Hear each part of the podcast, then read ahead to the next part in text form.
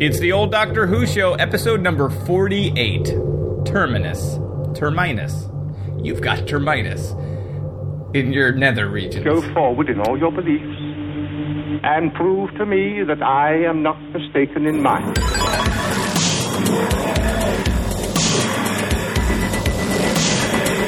You couldn't control my mind before, and you certainly can't control it now. Would you like a jelly, Debbie? TARDIS, when working properly, is capable of many amazing things. The reverse polarity of the neutron flows, and the TARDIS will be free of the force field. Well, the TARDIS is more than a machine. It's unity, it's like a personality. Resulting reaction is fighting. Are you ready? It's the old Doctor Who show, your classic tri-weekly Doctor Who review podcast. I am your host, Eric. And I'm your other host, Dan. And we're meeting again. 3 weeks have passed, and here we are. As a family. Older, wiser. Little wiser. Are you wiser, Dan? How was your 3 weeks? We had a horrible event happen. The end of Twin Peaks: The Return. I mean, it was great because it happened, and then it's horrible because now it's over. Yeah, it's so sad. Yeah. Like a Sunday came, and it just there wasn't anything there. It feels empty. I know. And we lost Harry Dean Stanton. We did. That was horrible. That guy, I was thinking about the other day. Yesterday, because he passed away. That is another day. He's been in more movies that I've loved than anyone. Half the audience right now is saying who? But you've seen him. You've seen him in literally everything. But yeah, Harry Dean Stanton, man. Yeah, he has been. His filmography is incredible. It's insane. I mean, you have all of the Lynch stuff. He's in Straight Story. He's in Inland Empire. He's in Fire Walk With Me. He's in Wild at Heart. Yep. But he's also in like Cool Hand Luke. He's in The Godfather 2 as, like, a FBI guy that's watching... I forget the character's name that's testifying against Michael Corleone. Spoilers. Yeah. Mm-hmm. Repo Man. Pretty in Pink. Yes, that's where Paris, everyone Texas, knows it from. The Wim Wenders film that's beautiful. Welcome to the Harry Dean Stanton podcast. Well, he deserves it because he's a great musician, and we're going to go film by film through his. I think we should forget Terminus, because like there aren't. You know, it's like I understand that it's because I am old and I'm getting older. Yes, but it just seems like all the great things about Earth are disappearing, and we're left with just the most horrible... Like, culture is just bottoming out sort of in every way, you know what I mean? Well, I say that after you already said the Twin Peaks, and that was some of the best television I've ever seen, and R.I.P. Harry Dean Stanton, yep. Who was in that. But Conrad, yeah, beloved Conrad. That was sad, and I can't go too much into Twin Peaks, although if you're interested, I wrote a whole blog post about what I think of the ending. Are you still evolving that blog post? Because you updated it once. Updated a couple. I feel like, you know what it is? I heard from some people that they weren't quite sure what I meant, so I backed up some of the stuff with, evidence. And there's things about the second episode title that I think tie into my theory. But anyway, we're not going to talk about that. The more you think about that episode, the finale, the final two episodes, the more it evolves. So I would be surprised if you weren't updating that blog post. But okay. Yeah, I haven't. So if you're interested in seeing that, you can go to ericgrissom.com and scroll down. I don't have like a direct link, so you had to go through all of my posts, but you'll just search for Twin Peaks and you'll find it. And let me know what you think, because I love that show and I miss it already. In the 50-plus year run of Doctor Who that I will think about repeatedly and be like, oh, that was really interesting, and it evolves over time. But this as a contained thing, every bit of it was just mind-blowing. Speaking of Doctor Who, we're here to talk about Terminus. Let's do that. And I don't think we have anything at the Doctor Who related to even talk about, right? Let's just hit the button and let's get to it. Boo, doo, doo.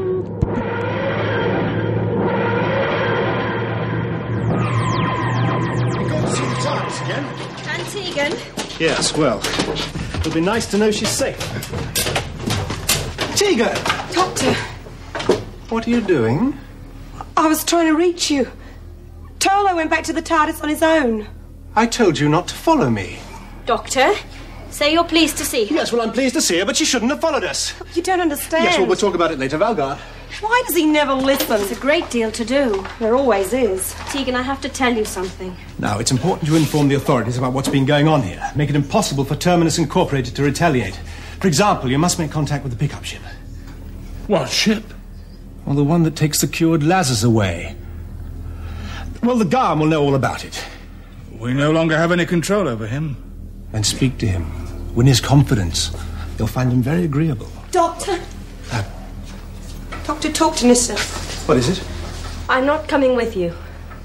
What? There's too much to be done here. Tell her she must. Well, you can't stay. It isn't safe.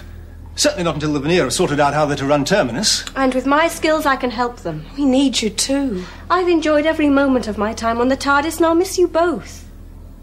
But here I have a chance to put into practice the skills I learnt on Traken. Please, Nyssa. I'm adamant. Please, let us part in good faith. You do fully understand the commitment you'll be undertaking. Yes. And that life here would be very hard. I'm fully aware of that, but I want to stay. Then you're a very brave person. I wish you every luck. She'll die here. Not easily, Tegan. Like you, I'm indestructible. This is Terminus. This is the fourth story of the 20th season. After Turlough sabotages the TARDIS at the orders of the Black Guardian, the crew materializes aboard a freighter. After being boarded by space pirates and part-time Duran Duran video extras, they discover the cargo is actually leprosy victims on their way to a cure. This freighter arrives at its final destination, Terminus, find a crew of slave labor and a giant mouse rat wolf robot acting on orders to fulfill a hit-or-miss cure on these patients. We learn about the origins of the Big Bang, we lose a companion, and keep a homicidal creep. This was written by Stephen Gallagher, people call him Steve, directed by Mary Ridge, and produced by the inimitable JNT. Yeah, and Stephen Gallagher had written Warrior's Gate, which we did, which I liked. Which I liked. A good deal. Yeah. Yeah, Mary Ridge directed this episode, and it shows a kind of different style in the way that the editing and the acting style kind of... we'll come to that, because there's some weird choices, and I'm going to chalk it up to the director and not the actors, but we'll come to that. So, Eric, what did you think of Terminus? I loved Terminus. Loved? I did. That's I really liked Terminus. Adjective. I was going to say, you know, since... when was it? Snake Dance, maybe? I've really liked the last few we've done, and I the whole Turlough thing, like, we didn't really sort of know where he was going to go, and I think the two of us talked about whether or not he was an alien, or obviously it seemed like he was an alien. Yeah, we know that. This one, he straight up says to Tegan at one point, like, oh, you guys from your planet, as if everybody knows, which makes it more annoying that last storyline, they didn't just... were more upfront with the fact that he was an alien. I thought that was a little strange. It was a little oblique at the beginning, and then just kind of becomes matter of fact. And I don't see how everyone's on board with that. And any questions about it? Right. His through line is a little strange, because I thought last storyline that he was going to be outed as the villain earlier in this, but he's not. And then I'm like, oh, are they? Sort of building him up to have where he's going to become good. Like, it seemed like, okay, a redemption story. Yeah, there's several scenes with him and Tegan, like when they're underneath the floor hiding from the cleansing agent or whatever. Oh boy. Where he sort of seems like he's changing, but you know, it doesn't necessarily seem it's going that way, because the Black Guardian is really putting the screws to him, as it were. Okay, so that's where we are with this, that Turlough is on the TARDIS, and he's still under the sway of the Black Guardian. We see that the crystal that he uses sucks, too. Like, Turlough sucks. I don't want to portray it like I don't think he's a weird, creepy, touchy-feely, totally weird with Tegan in that first episode where he's, like, touching her and then sort of creepy hitting on her, but also, like, it's a weird... He's got a weird creeper vibe. It's definitely exemplified in the first interaction between him and Tegan. So, we see... Turlough in one of the corridors, he's talking with the Black Guardian, who's giving him orders like, you have to kill the doctor, and then tells him to... the first order, too, was he's got to sabotage the TARDIS and take the space-time element, which we don't really know why, I guess, to strand the thing, but then the mission, as you're saying, is kill the doctor. Yeah. So he opens up one of the roundels in the wall, and behind there is circuit boards. I had to take a break. That's what they are. I said the roundel, because I was like, is he just saying the round thing? And then I was like, oh no, they're officially called the Roundels, and everyone refers to them as the Roundels. It is an architectural design term. Yeah. They're round. So he opens it up. We've seen that before. Like, it's been decorative in the past, but then I guess Castrovalva, they had like medical supplies in one of them at one point. So it's just, you know, all-purpose kind of hatch. So he's supposed to sabotage that, like pull this thing out so that he can go back to the main console, and then under there pull out with the space-time element from there. That's like the heart of the TARDIS. So he's supposed to do that. Tegan surprises him. She doesn't trust him from the beginning, right, because his excuse is I was singing. Like, what poorly. A weird thing. But he said poorly. Yeah, I was singing poorly. And then he goes like, you know, zero to creep, and all of a sudden he's like, you look so good when you're mad, or like something weird. He's trying to be charming, but it comes off as smarmy, which is, I guess, part of the character, which is fine. Yeah, he should be going door to door and, you know, I've moved into your neighborhood, you have to sign this, because like that's the kind of vibe I get from that guy, whatever he's doing at that school. But he's got a winning smile, so yeah. And then as soon as she turns her back on him and still doesn't trust him, he completely starts glowering again. Yeah, so he starts off with that. Can we just I'm confused about what Turlough's doing. He's under the sway of the Black Guardian because ... Well, it started where he made a pact with the Black Guardian that he was going to be allowed to leave the planet. Sure. He's beyond that point now. He's on a space and time vehicle right now. He could just ask them. He could just ask the doctor. So what's the deal? Well, in this, there's a lot of those questions. Oh, he can't. The crystal thing healed, and he can't throw the crystal. Remember in the previous story, he tries throwing it, but it's stuck to his hand.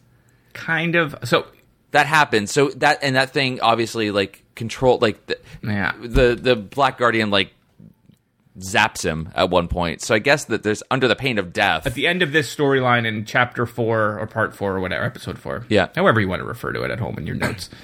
He definitely gets sort of the Black Guardian does something to him to control him.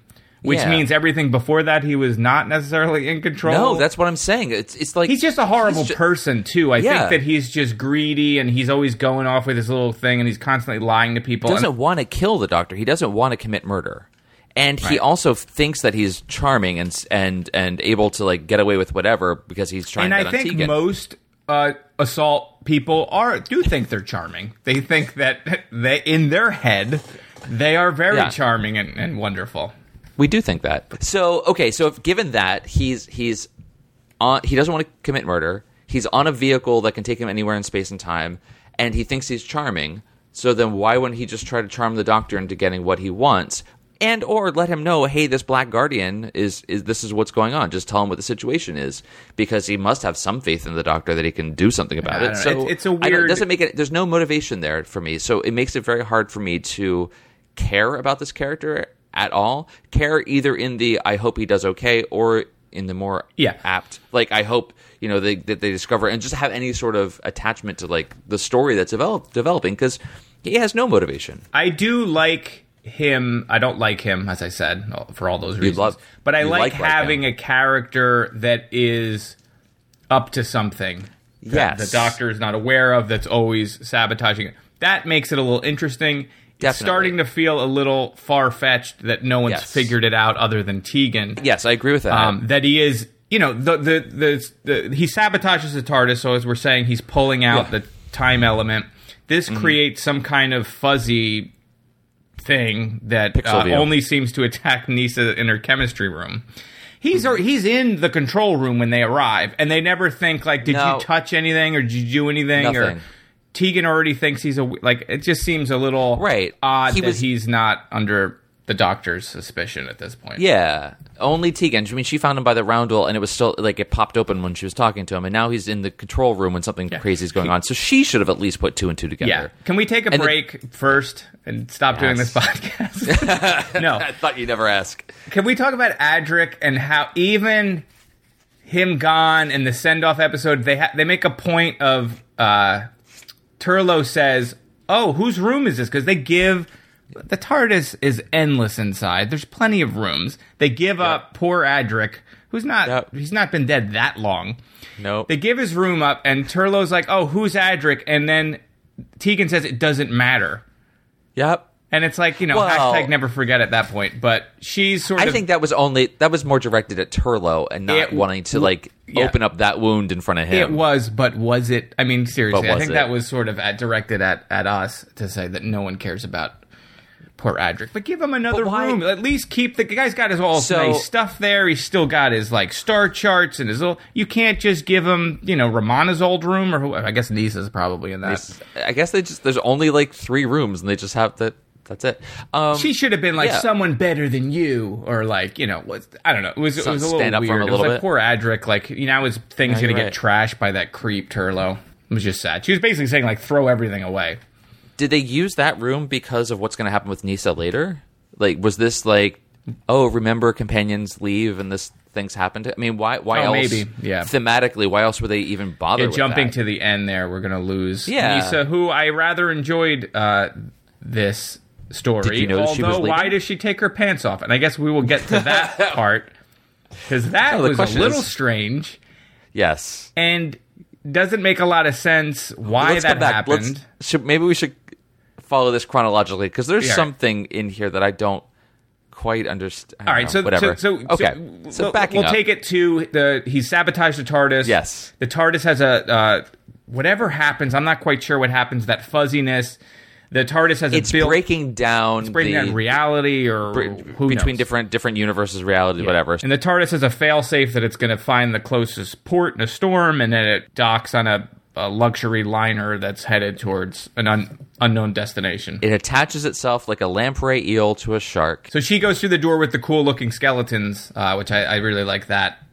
I love those. Those skull tattoos. Cool. They were really, really... are we going to get face tattoos of those? I didn't quite understand those either. Were they marking the fact that these people are all sick? Because the skull disappears and then reappears, you know, later when they have to... I gotcha. The TARDIS door disappears, which I'm not quite sure why it does, but then they have to make it reappear. I know. Like, yes. Why did that happen? I have no idea. Okay, I didn't know either. Several things that confused me in this. Someone will point that out to us, that it was clearly obvious. You know, why it was not, though. But yeah, so that's sort of where we're at. So take it from there. So yeah, so we have the skulls all over the place, which I thought was like, oh, this is like a derelict ship, and maybe that's graffiti everywhere. But we find out that those are the doors, and it's this plague ship full of lepers, space lepers, Lazarus disease or whatever. So. Lasers or something. And we also skipped over a little bit. Nyssa, there's just like these strange cutaways, like for like 10 seconds of Nyssa like doing chemistry with an abacus. And I assume she's making meth or something. She's got something else running through. Yeah. But we see that a couple times, and I guess it makes sense at the end why she stays. We have to say, oh, everybody remember she's great at making chemicals. Right. Who wants, you know, methamphetamine? It's great for your teeth. But she had striking eyes in this, too. I had that in my notes. We get a couple of close-ups, and I'm like, oh. I just died on your arms tonight. I'm glad that you were able to appreciate her eyes. Yeah, I like that. And then she takes her skirt off, and it was just weird. Okay. And it's like, so why are you taking all of your clothes off? There's weird things that happen with Nyssa throughout this. I think so, that is kind of the theme. There are very weird things, traumatic things that happen to her. Well, okay, there's that. But I mean, so I mentioned before, like this, the direction. I'm going to chalk it up to the direction. First example of that is, well, Nyssa's vacant look as the pixelated blob is moving through her room, and then the door appears. She just seems like she's not quite all there. It's the fumes. Fine. I think it must be the fumes of whatever she's making. So she goes through the door into the freighter, and she is like told to run away from it because it's going to come and get her, which it doesn't. It doesn't even whatever. Yeah, you get the sense at that point that she's infected by the blurry thing because she drops her book, and the book is burned. Like you see the book later when they pick it up, like the edges are sort of charred. But they never play up on that. And then later on, she gets infected with the virus. So it really had nothing to do with... No, she was just freaking out because of this thing. Why does she drop her book? Runs away, and then kind of it's getting away from that area, and the doctor finally comes through to find her, and he is walking around a corner, and you see her crouching down by some stairs. Yeah, hiding in the middle of, like, She wasn't hiding behind anything. She was just crouching down like a small child, covering her eyes and thinking that no one can see her. Yes, it was. There was no cover for her. None. It was a terrible hiding thing. And at that point, I'm with you, I think, and I'm thinking, oh, she's infected by this thing. She's breaking down. She doesn't know where reality is. But she just was like, oh, I'm just was a little scared. But before that, she drops her book. Do you remember she drops her book, though? Why didn't she keep her book? Because she was running in terror. And then instead of dropping her dress, she could have dropped the book, and then they could have found the book, and that could have, you know. Well, the book was the marker for Turlough to know where the entrance to the TARDIS was, because she dropped it right outside of the. Yeah, but that you didn't need that. Okay, you're asking why they did it. That's why they did it. She brought the book. I know, but they have there, 2 times she dropped her skirt later. I'm just trying to look for a way where she doesn't have to drop her pants and walk around in a slip. I don't know why you're looking for that. I think the fact that she dropped her pants should have been a feature of pretty much every story. It's like her last story, and they're like, just keep taking her clothes off. The kids like it. I don't know where to go with that. So her hiding behind nothing and covering her eyes, that happens. There's a scene way later where Olvir is skulking around, and he's hiding from the goon squad, and he's standing behind a really thin pipe, and to hide, he just looks the other direction. Yeah, he's going through some things, though. Like, he lost his sister to this weird disease. His band kicked him out. You know, they were touring in Minneapolis, and they just left without him, so he had some other stuff going on. But yeah, you're right. There is a lot of hiding. So that happens. Also, Nyssa, when she's chained up and the wolf mouse robot comes and gets her, there was a fight scene with Olvir and one of the guys, and so Oliver's not watching the Garm come and take her away, turns around and just shouts, "Where's Nyssa?" And she's fully still in frame.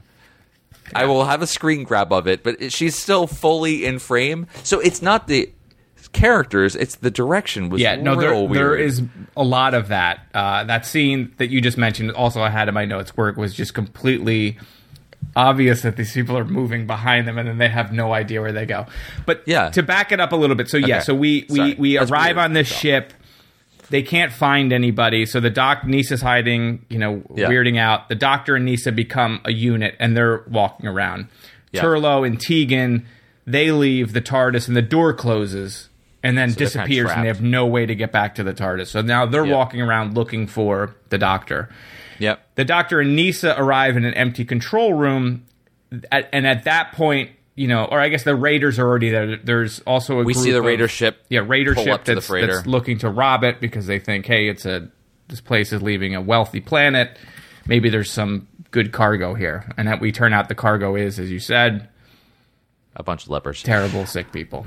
I literally out loud said wow as soon as the Raiders came on board because of those costumes. Oh, that was so. And the helmets. It was like, who are these space cocaine cowboys? Because I want to ride with them. Like, I want to see more of them.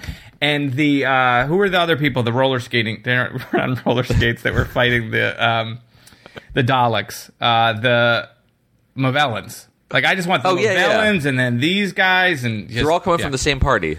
Oh, roller skates. Yeah, I was visibly clapping. I was just clapping because this was like, now I'm in. The helmets make no sense at all. They're kind of they're thin from front to back, but super wide. Bulbous and wide on the sides. Yeah. It's got a Barbarella feel. The whole thing has like, and I love Barbarella, so that I was way into that. But the helmets just kind of come down and rest on their shoulders. They don't even create a seal of any sort. They're just there for – I don't think they're actually functional. I think they're just fashion. They're just fashion. Oh, I love those 80s. So they have those, which is great enough. Then they have these full Buck Rogers-y style white polyester uniforms with capes and everything. And that's all fantastic. And then it gets better because they pull the helmets off and they have this hair. Yeah, the hair. They both have this amazing. Oh, God. It was just the best thing. This.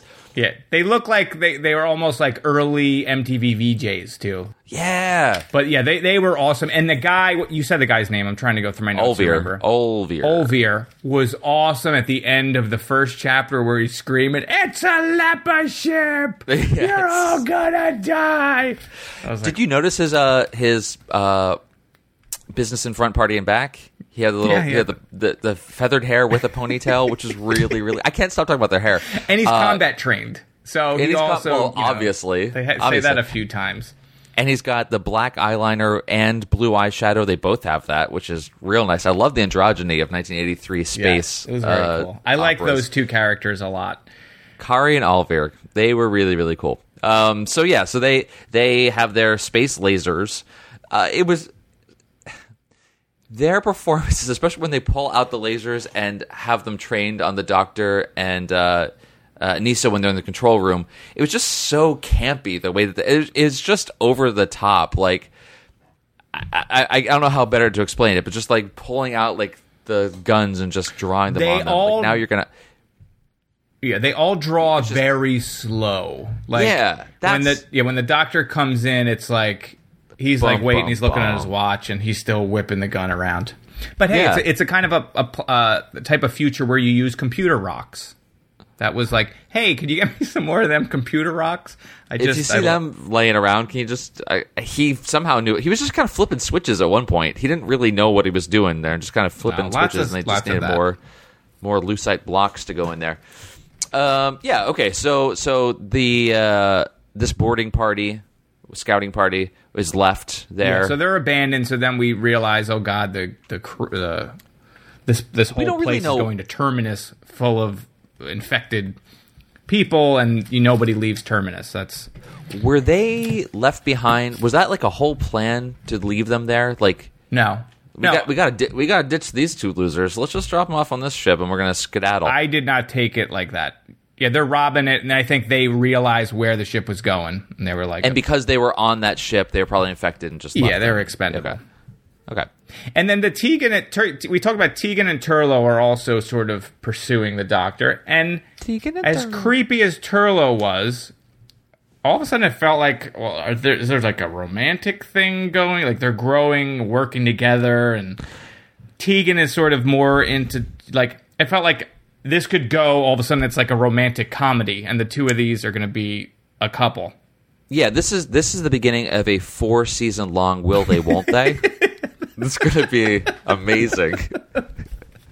No, but it does. You're right. It starts off where they're just obvious. Tegan from the very beginning is suspicious and doesn't like him, and then starts softening a little bit, but still kind of gives him a whole lot of crap. Why do they spend so much time in the floor? Because it has to be just that they're setting up that these are going to be the companions now. For however long that lasts, and I have no idea because I haven't looked ahead and I don't want to know. Yeah. But, like, that's the only reason is to, like, give them this chance of interaction where Nyssa gets her time with the Doctor. As far as the story goes, they go to hide there from, like, the robot trapped or something. But then they can't get out, but they know how to get out. But they spend so much time in the floor. Like there's so many cutaways to them underground, under the floorboards. And then at one point, they're like, yeah, let's just go back out. And then they go back out like there was nothing stopping them from just going back to that first control room or the piloting room. Turlough had to bend a bar and break them out of there, so don't discount him. Yeah. He kind of saved them there. And I did like that the scene of... I guess for some reason Tegan thought that one of the voices saying "help me" sounded like Nyssa, and I guess it kind of did. But she goes over to the door that has the big skull on it and tries to flip switches to open it, and then all the rotting hands come out and grab her, which was very cool. I thought that good. That was a great moment. Like you're like, oh, zombies are on this thing, and then the way that they play them up is just the hands reaching out. That was great. Yeah, but it's such a typical thing to happen to Tegan now. It's like, if that's going to happen to anyone, it's going to happen to Tegan. A horrible thing is going to happen to Tegan every time. And this time she just kind of shakes it off. It's like, yep, another day in the galaxy. Well, you talk about Tegan thinking she hears Nyssa. Yeah. The Doctor clearly hears somebody calling for help and calling his name, but he just keeps leaving. He's still following a blood trail that he is just assuming is Tegan's. I mean, as Nyssa's. Yeah. But he doesn't know. But he still is going to... And meanwhile, he hears someone calling Doctor, and he's like, maybe they're probably asking for another Doctor. They'll figure it out. Yeah, not me. Well, he's obviously not a fan of Tegan either, because we get that later when it's brought up, like, it'd be good to see Tegan again, and he, like, rolls his eyes or he looks up, and it's like, why are you spending time? Take her home. She doesn't need to be there. Oh, I hate how much he hates her. Yeah, I do as well. That's just mean. Their relationship, their dynamic is not fun. It is toxic. Not a fun. Yeah, it's toxic. It's toxic. It's time for an intervention. We're going to shut them down. No. We didn't talk about, too, so when we arrive at this ship, the ship goes to Terminus, and we introduce a whole other plot line. Yes. So there's these guys in what look like Dune-style golden still suits that are like these armor hazmat suits that have like kind of weird snakes on as a belt. Did you notice that? Like they notice there's a detail when they see the belt. It's like two snakes. It almost looks like that symbol in Conan the Barbarian of the two snakes sort of looking at each other, which is kind of weird, but, you know, what have you. But I did notice on the masks that the masks have mustaches, though. But I didn't notice that the belts had snakes. So I did not notice that the masks had mustaches. Yeah. Together we sort of form a snake eating its own tail down. Speaking of mustaches, how great was the guy's mustache when he takes his helmet off? The friendly-looking guy that wanders into the Forbidden Zone. Yeah. He had a great mustache. I liked that character a lot, and his. So he I guess we come back to this later, or we can come back to it later. We kind of hear the big story that this is telling. That was Boar, I think, was that character's name, but he was super friendly, kind of crazy, dying from radiation poisoning. Was he Boar, or was the bad guy Boar? There's the bad leader. I thought he was Boar. Okay, it doesn't matter. I don't know. They all got kind of confused. I was just like, oh, the bad guy that becomes a good guy. I just kept calling him the Hound. I thought he was like the Hound from Game of Thrones. Okay. So that's how I was sort of referring to people. So the whole deal is Terminus is the name of this destination, is the name of the ship, is the name of the company, it's the name of the Terminus everything. Is the name of the destination, but it's also Terminus Inc. is the name of the company that owns it, and they charge people for a cure, and you get sent to this planet. This is where I get confused, and I guess we might as well talk about it. So you get sent to this planet. You're treated terribly. Slave labor runs it, who are sick themselves, and the reason why they run it for free is because they get the antidote for, I guess, the radiation that they're getting, or a cure of the... I think it's from the radiation, not necessarily the disease. I would assume so, but like they're dealing with lepers the entire time, so why aren't they also infected? I know I thought maybe it was just like this temporary, not cure, but this thing that'll keep them from getting worse or dying, whether it was the radiation or the They play it off like it's the radiation, because he goes into the Forbidden Zone and gets so radiated that they need to give him this medicine. But in any case, they treat these people terribly. They put them in rooms of just sick, terrible-looking, ugly-looking people. Then they take them via dog or rat or wolf. To a room where they're then doused with even more radiation, which somehow cures the sickness. Sometimes does. Leprosy. Sometimes, because it's not regulated, and it's either too much or too little, and if it's a perfect balance, you're cured. If not, you think you're cured, and then you die of cancer years later. But they never tell you how you get off of the Terminus. Like, where are all the people that are healed or not healed? Where are they sent? That's a great question, because... It's stated from the beginning that no one ever comes back from Terminus. Yes, that's why I thought there would be no cure, and it was a ruse. But then she's like, no, the cure works sometimes. Right, so I meant to say Nyssa. So yeah, that's what's confusing. Nyssa says, like, it's hit or miss. I could help them, blah, blah, and it just happened to work for her. Fine. So whatever, her physiology, it worked for her. But so it must have worked for, even if it was like a small percentage, like 1%, then it wouldn't be that no one's ever returned from. Do they just stay there? Yeah. Is there a whole like vacation luxury resort out back that we don't know about? That's what was I think. She makes a point of saying you can think you're cured, and years later you'll get sick again or whatever. But no one ever leaves there, so I don't have any idea what's happening there. I think in Chapter 4, don't they even say something like, oh, make sure you check with the people that take the people off the planet? Or there's like some weird line that they say when they're trying to make their plans for making sure the company doesn't attack them again. Oh, I had thought that was just the ship that brought them there gets decontaminated and sent back again. So I thought it was just one of those like return trips. I don't know. There's got to be where are the healed people or the not healed people? Who the F knows? It's not like Nyssa was the only one that went in that room. But if she was the only one that went to the room and got cured, then why would she say that it's hit or miss and you wouldn't know? And why would they decide to take her? And why do they have a policy that says the people that are the less sick go first, which makes sense, because you're like, oh, because if they're because you know it's unregulated, so the people that are less sick are more likely to be cured, and it would look like it's working. I don't know. It gets very muddled and you know. Yeah, but I mean, so Terminus Inc. is Nyssa takes her pants off. Like that happens. She takes her pants off because she's not feeling well. Because she's not feeling well, and it makes no sense. What's the first thing you do when you're not feeling well? You take your pants off. It was weird, and then she's hardly got any clothes on too. Most of this, and I guess it's her last storyline, so they're like, I don't know. Just go for it. Very weird. I imagine she probably people ask her that question a lot at conventions. Why do you take your pants off? Frankly, the outfit didn't suffer for a lack of pants. It looked great without it. I wish I had fabulous. Like I didn't. We talk about how we do BritBox now. Like I wish I had the DVD just to see if there was a making of, because I would like to know. Like you were saying, some of the choices that they're making, but also why that was added. Because it's almost like it was added as a way of them finding a piece of clothing so they know what direction to go in. And that's why I was yelling before, like, well, just save the book for that and have her drop the book at that point. I don't know. Whatever. I'll try not to talk so much about Nyssa losing her pants, but it just felt so weird and out of place. And it just doesn't make any sense. Okay, all right, sure. Yeah. I do like when the juice, can we call it the juice, or whatever, the Dayglow stick that they shoot up. One of the guys shoots it up, and he just says, a sweet taste of life.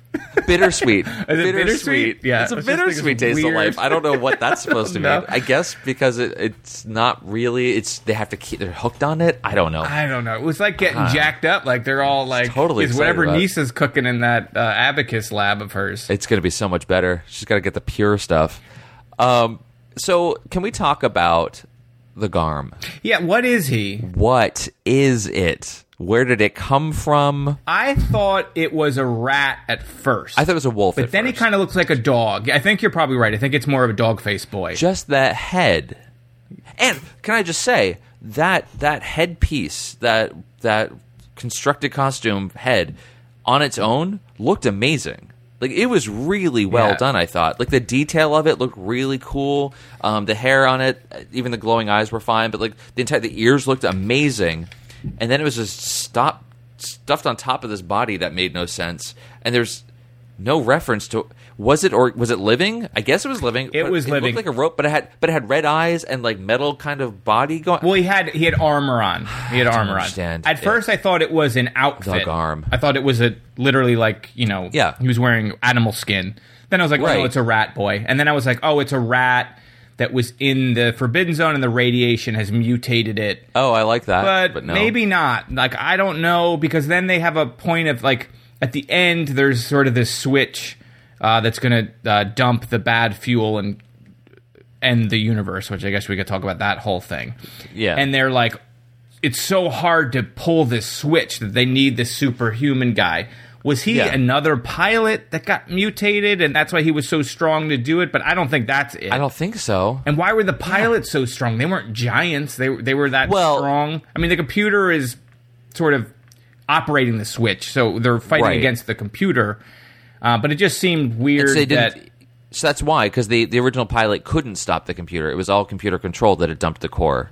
Yeah, but don't they say, like, the pilot must have been really strong, and then they're like, oh, we know someone who else is strong. But they hadn't quite put it together. I guess yet. I have, like, Prometheus in my head, too, all the time anyway, so I'm thinking of those giant dudes. But they hadn't quite put it all together yet, so I don't think they knew what was happening there. Yeah, but I don't understand. The whole thing with the Big Bang, like, I feel like they're always trying to create the Big Bang.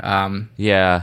So the ship was time ship, and then it went outside of time, or it was... And the fuel goes bad, and it's got to dump the fuel, but the ship dumps the fuel through time to the year, to the event one, and then it explodes and causes the Big Bang, which creates the universe that the ship existed in anyway. So it's sort of a paradox season, or is it a multi-universe?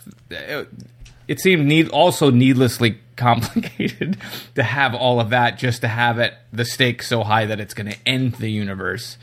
When it has there could have been another way to get there. Yeah. Yeah, it was like I still don't understand why the ship was traveling through time and then ended up creating the universe time that existed. Core into a void that then created the explosion that was the Big Bang. So yeah, so it's a paradox because it was in a universe, right? Unless it created another universe, which would sort of make sense. But they don't say that. So I don't know. At all. Like, all right. fine. So I guess we're just supposed to go with it and be like, okay, so it is a paradox, and I don't know. It just seems like I don't think I like this movie. This storyline like as much now that I'm talking about it, because there's lots of like little things. Although we did get a return to, you know how I feel about tiny printouts. We got one of the world's smallest printers.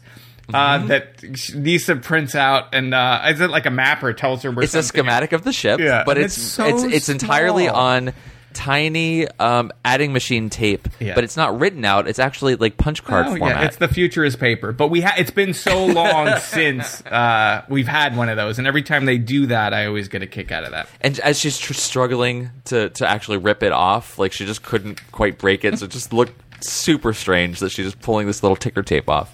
But hey, that's the future. Yeah, and then poor Nyssa. So Nyssa gets sick, this time from the T-virus or whatever it is. The T-virus? That's the Resident Evil virus.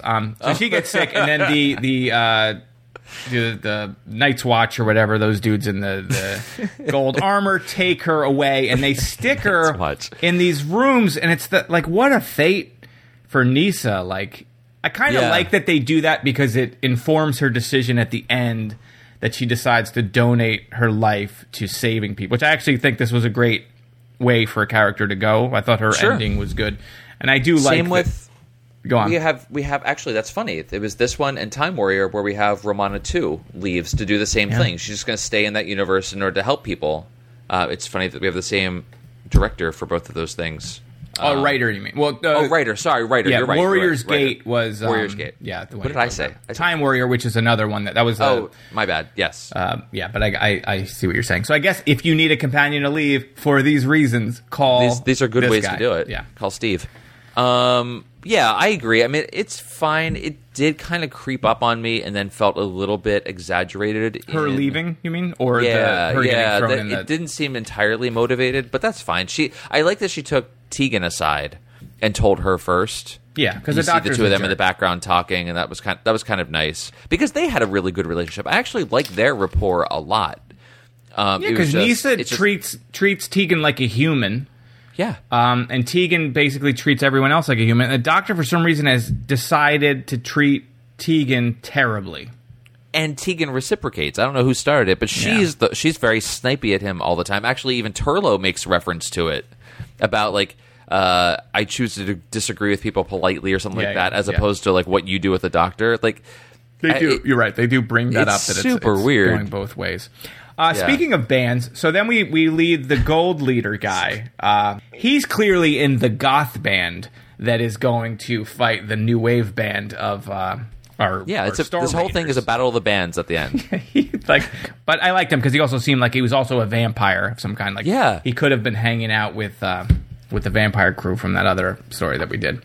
The doctor gets into a shove fight too at one point. So when he does a lot of shoving, a lot of weird fights. The fight choreography is not the best. All the fights are shove fights, basically. Well, then they get into the fights with weapons, and sometimes a fight that starts with a weapon and then goes right to the strangle. Like there's a lot of I'm going to hit you, but no, I'm going to use my strangle. Yeah. Well, that's a Krav Maga, I think. So that makes sense. Not the best. Directed action scenes, I would say, on this. But that's kind of true for the entire show. Well, no, sometimes they're better. I mean, they're not much better than this. They're not good.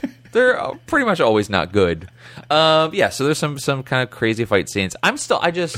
I just want to know what the Garm is. I want to know how he got there. I want to know his whole backstory. I want you to write some fan fiction for me. If you could just give me a backstory, that'd be great. Tegan, I'm talking to you, Eric, as well as all of our listeners. Listen, Tegan at 1.2 goes in the control room, and I can't even remember what she's doing. But does she really solve it by Fonzie hitting the console? And that's what fixes it? Man. She's got powers. But that's that happens, right? Yeah. Because she's doing something. I remember, and there's a scene. She's trying to stop the... The ship's gonna leave, right? That's what it is. It's like automatically gonna depart, and she's yelling for stop, and that, like, it's not a voice controlled thing, but she keeps yelling to stop. Then she's sort of not really hitting enough switches. She's just kind of walking around, and then they show her hand hit the thing, and then it stops. That was dumb, right? Was it? I don't know. Kind of awesome. Maybe it was she's great. Fonzie. Yeah, she Fonzies that, but I don't know. I thought that was dumb. There was another dumb thing. So the decontamination robot? Is that what that thing was supposed to be? That was the level 1 decontamination robot. I don't know what that robot was. I don't know what the decontamination thing, because it sounds like in the beginning it's a serious thing. You better get out of here. And I thought that was like a poison. Yeah. But they stay underground. They keep breathing it in. They're totally fine. So they're fine.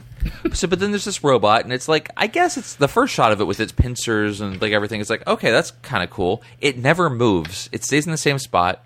Yeah, so I don't know how cool it was. The first shot was like, oh, interesting, not cool. It was kind of interesting.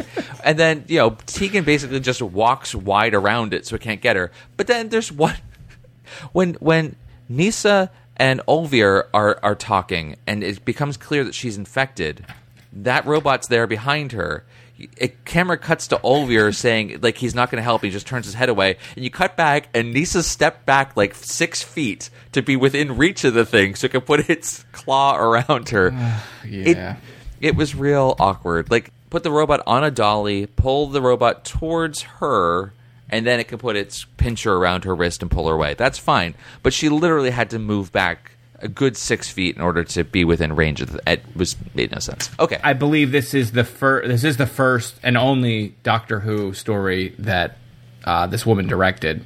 And maybe this was an early thing that she directed, period. Because I looked on her Wikipedia page and there was not that much stuff listed. So, you know, maybe she just didn't have a lot of experience blocking. Yeah. Because there's like, you mentioned earlier, like, you know, right around this time in that 4th chapter...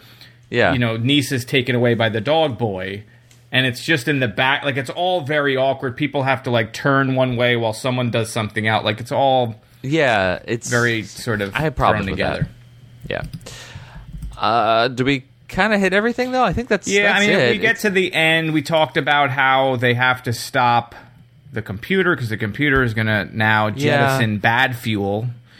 Right, it's going to end the universe. Yeah, and the universe, and they stop it, and that's so. Over. Then Wolf Boy was able to stop it. Nyssa decides to stay because she's going to stay. She's going to synthesize this elixir for them, so the crew doesn't have to be enslaved by the corporation anymore. Yeah, while at the same time perfecting the cure. So regulating it and improving on it, and which is great. I like that. I thought that gave her like a thing, and maybe I don't know if we're ever going to revisit her. Probably not. But if we did, it's also so. Then what's going to happen is this crew doesn't have to be under the thumb of the Terminus Corporation anymore.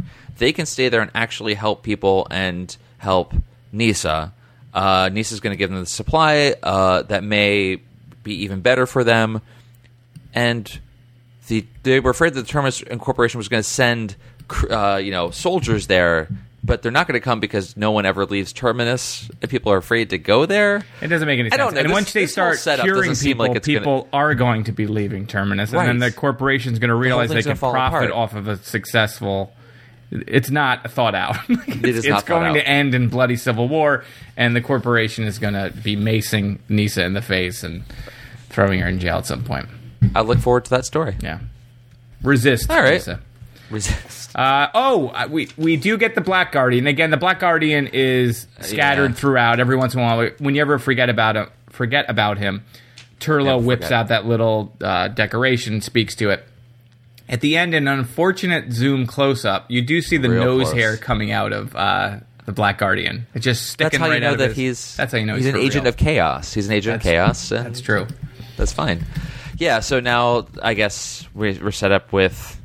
just Tegan, Turlough, and the Doctor, and Turlough's supposed to kill the Doctor. Yeah, so kind of interesting, too, like, the fact that Nyssa and the Doctor got along so well, and now Nyssa's gone, and you have Tegan and the Doctor who hate each other, which could make for interesting stories.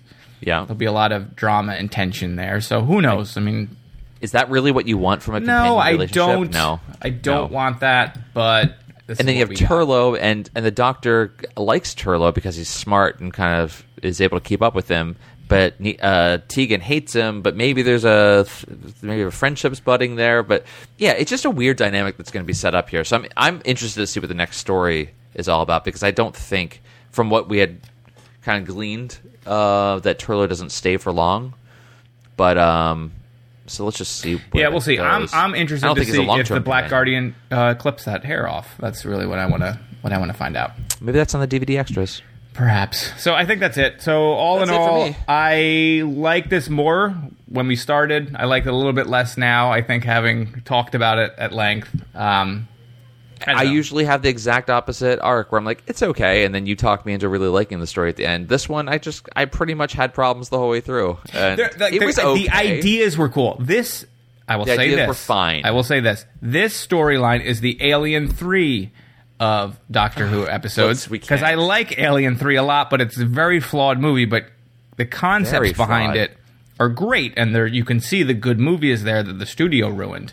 And if you watch the assembly cut, it's a much better film, but in any regard. It's an overly long better film, though. The ideas here are cool, like a sickness, and the corporation is exploiting people, and then they get sent to this planet, and there's really no cure, and I liked all that stuff, and I like the fact that the workers are terrible, but then you find out they're also slaves to the corporation. So all of those ideas were cool, and space raiders that look like 80s rock stars is awesome. It really is the best part of the story. Yeah. It just needed a better director, maybe, and the storyline maybe didn't need to be so all over the place. Yeah, a better story editor. Less details, might have helped this. Like, you didn't need all of the details that they had going on. Yeah, flesh out some of the central ideas and don't add on the big bang. That would have helped a lot. And maybe not the Garm being... Just explain the Garm. I don't... Okay, I'm done. Yeah, we may never know what the Garm was. No. But maybe he'll get his own spin-off. Like... That would be amazing. The Garm Adventures. The World According to Garm. I would... That's really good. I like that. We always talk about when a companion leaves, we sort of weigh in on them. I was completely surprised, and I kind of liked Nyssa, so I was a little bummed. I'm bummed that she's leaving because I don't know.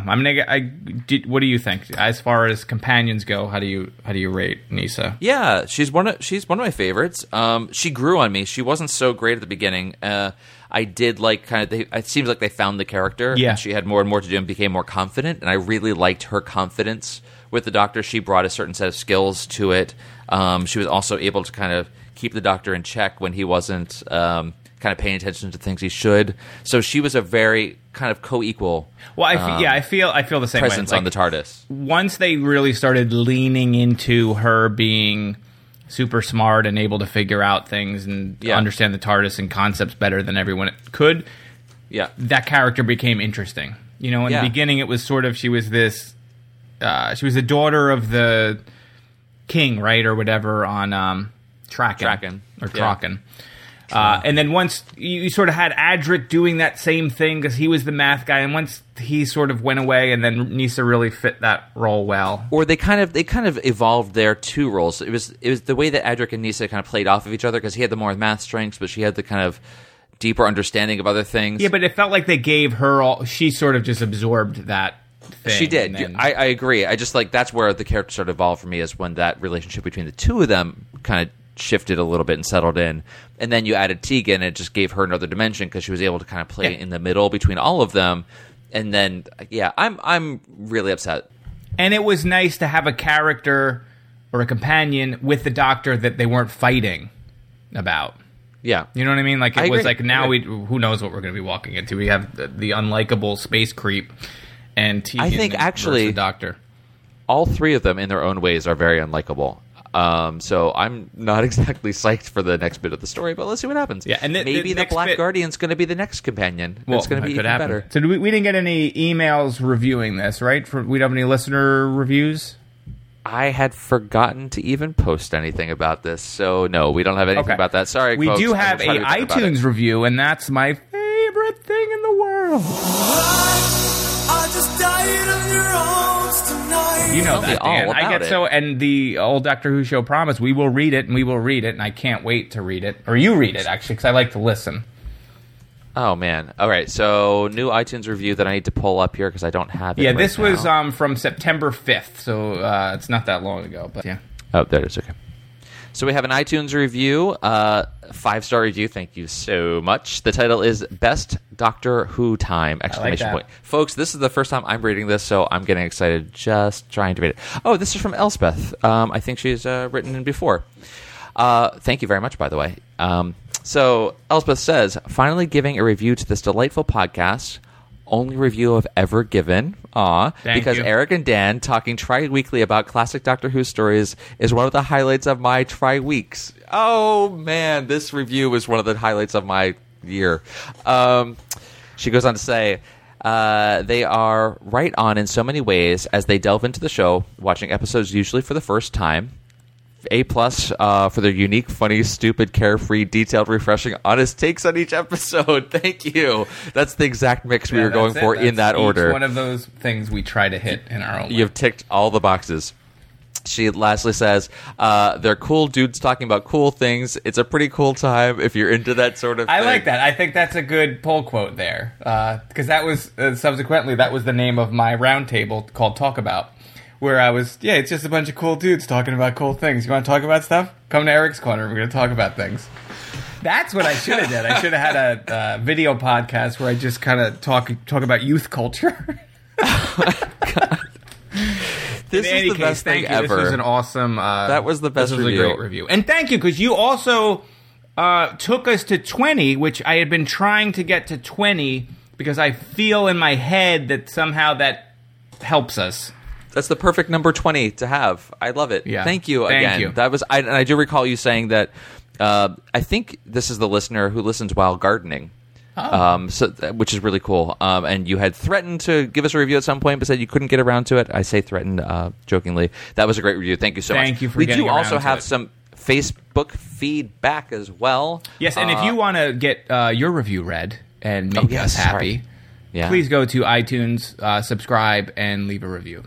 Yes, you can do that through the, if you're on an iPhone or iOS device, you can do it on the podcast app as well, directly in the app that you're using to listen to us. So that's even easier. Okay, so from Facebook, that's facebook.com/The Old Doctor Who Show or TODWS. Which is it, Eric? TODWS, Dan. Okay. Facebook.com/TODWS. This is from Mark. Says, yay. Love your podcast, guys. Makes me so happy to hear people talking and joking about old episodes. Makes me think of being a teen watching Doctor Who and making commentaries with friends. Also love this episode. Keep it up. I think that was the Modern Undead. Thank you. That's the whole point of doing the show, is for me to talk about old Doctor Who with my friend, so I'm glad that you get that enjoyment too. Secondly, we have from Deborah. Hi, Deborah. Already listened to the show early this morning at about 3 a.m. I like the episode of Modern Undead.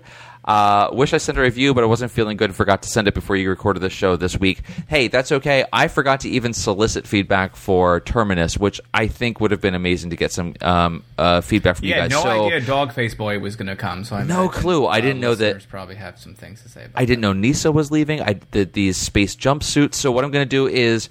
I'll put up some stuff on Twitter. We'll put it up on Facebook to get you guys to give us some feedback, and we'll just read them next time, because these have to be treasures. Yeah, so if you have thoughts about this, please just feel free. About this story, any story. I know people are listening to it out of order as time goes by. Go ahead, drop us a line. Just tell us what story you're talking about, and we'll read it and respond to that as well. It doesn't have to be this one. Yeah, and you can email us at theolddoctorwhoshow@gmail.com. That's the best, probably the best way to get to both of us, because it goes. Yeah, we can get it there. We'll get it on Facebook. We'll get iTunes reviews. Twitter is probably harder because it's short form, but feel free. Let us know what you think, because you hear what we think, and you guys have been watching this for longer than I have, certainly, so you probably have more feedback than I do. The next story is part 3, final part of the Black Guardian trilogy, so yep. I expect some kind of closure on the Black Guardian saga, but we'll see. Looking forward to that. So yes, in 3 weeks from this time, we'll be reviewing Enlightenment, which is number 49 of our series. And then number 50 will be the 5 Doctors after that. Yeah, that kind of awesome. Worked out nicely. So our big 50th episode, if you want to definitely watch the 5 Doctors, if you want to send in an MP3 or a WAV file or something, we can play you on the show, because it will be our 50th episode. That would be really awesome. We'll give you guys some more ideas and plans for the 50th episode. Maybe there'll be special guests. There will not be special guests as we celebrate. Yeah, well, no special guests unless we're doing characters or something. I'll wear a wig, something classy. Hand puppets. Okay, with that, all right. Let's I think we're done. This one down. Thanks, folks. All right, good times.